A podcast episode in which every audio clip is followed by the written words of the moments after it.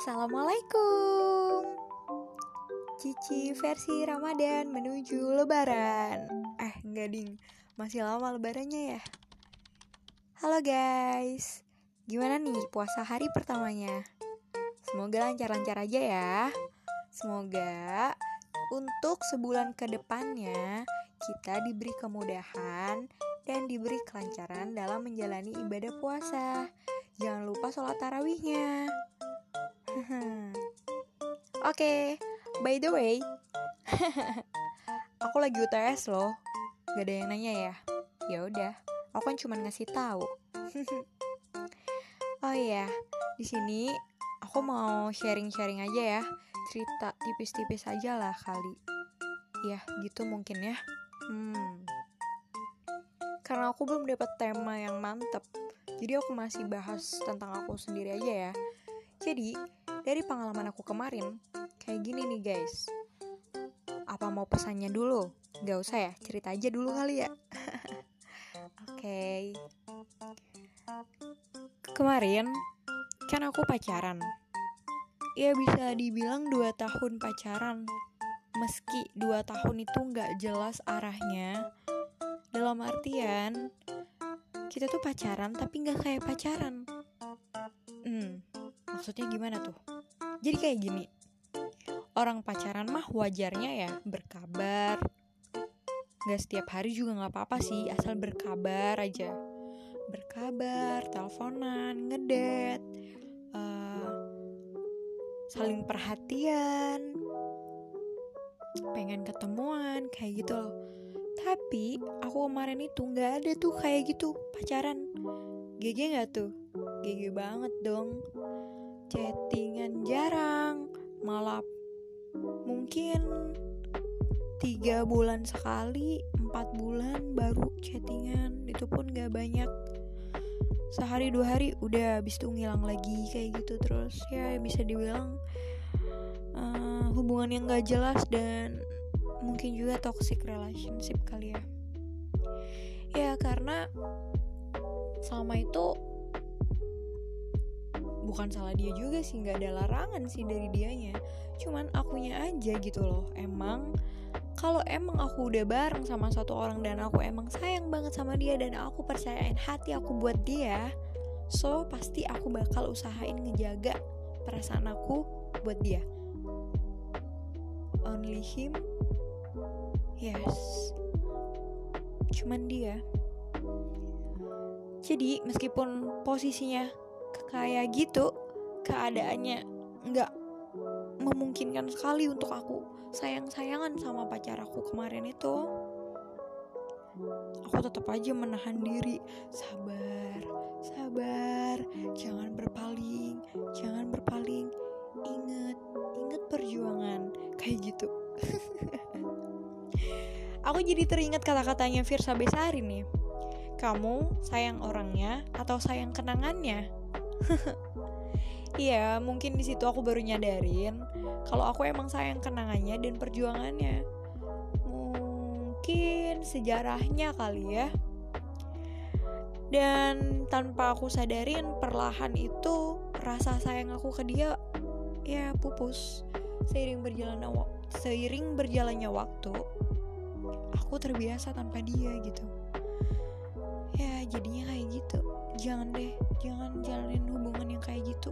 Apalagi gak ada komitmen gitu. Kecuali kalian udah tanda tangan matrai atau kalian udah diikat maksudnya dilamar udah tunangan terus kalian kayak gitu bisa aja. Aku coba jujur jaga hati biar nggak respon sana sini biar nggak main biar nggak biar apa uh, biar nggak buat dia khawatir. Aku selalu berusaha ngasih dia yang terbaik meskipun dia nggak tahu. But I always do. Dan ternyata parahnya aku nggak tahu apa yang dilakuin dia di belakang aku Eh eh eh ternyata oh ternyata dia bisa dengan mudahnya menyelingkuhi aku begitu saja. Entah itu dari games, entah itu dari Facebook, entah dari itu Instagram dan setiap media sosial pasti beda-beda ceweknya. Oh my god. Aku rumah atau apa ya? Kalau aku rumah dia butuh banyak kos-kosan gitu. Padahal dia kan menetapnya di situ-situ aja. Tapi kenapa cewek yang di embat ini jauh-jauh gitu dari posisi kota kita? Aku bingung entah mungkin dia nyari kesenangan belaka atau apa? Aku kurang apa? Kurang cantik. Iya jelas belum punya duit. Enggak, enggak, enggak, enggak kayak gitu konsepnya guys. Jadi gini, secinta apa pun kalian, sesayang apa pun kalian ke pasangan kalian, satu yang terpenting, jangan lupakan kebahagiaan kalian. Karena dua tahun kemarin aku bener-bener kesiksa dan entah kenapa aku bisa pertahanin semua itu. Kenapa aku bisa bertahan di atas penderitaan diri aku sendiri, di atas penderitaan hati aku sendiri. Bener-bener denial. Sebenarnya aku udah gak tahan, tapi aku tahan-tahanin. Karena itu tadi, aku sayang kenangannya. Aku sayang perjuangannya.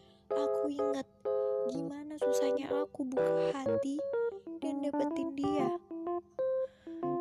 Tapi sekali lagi, cinta gak bisa dipaksa.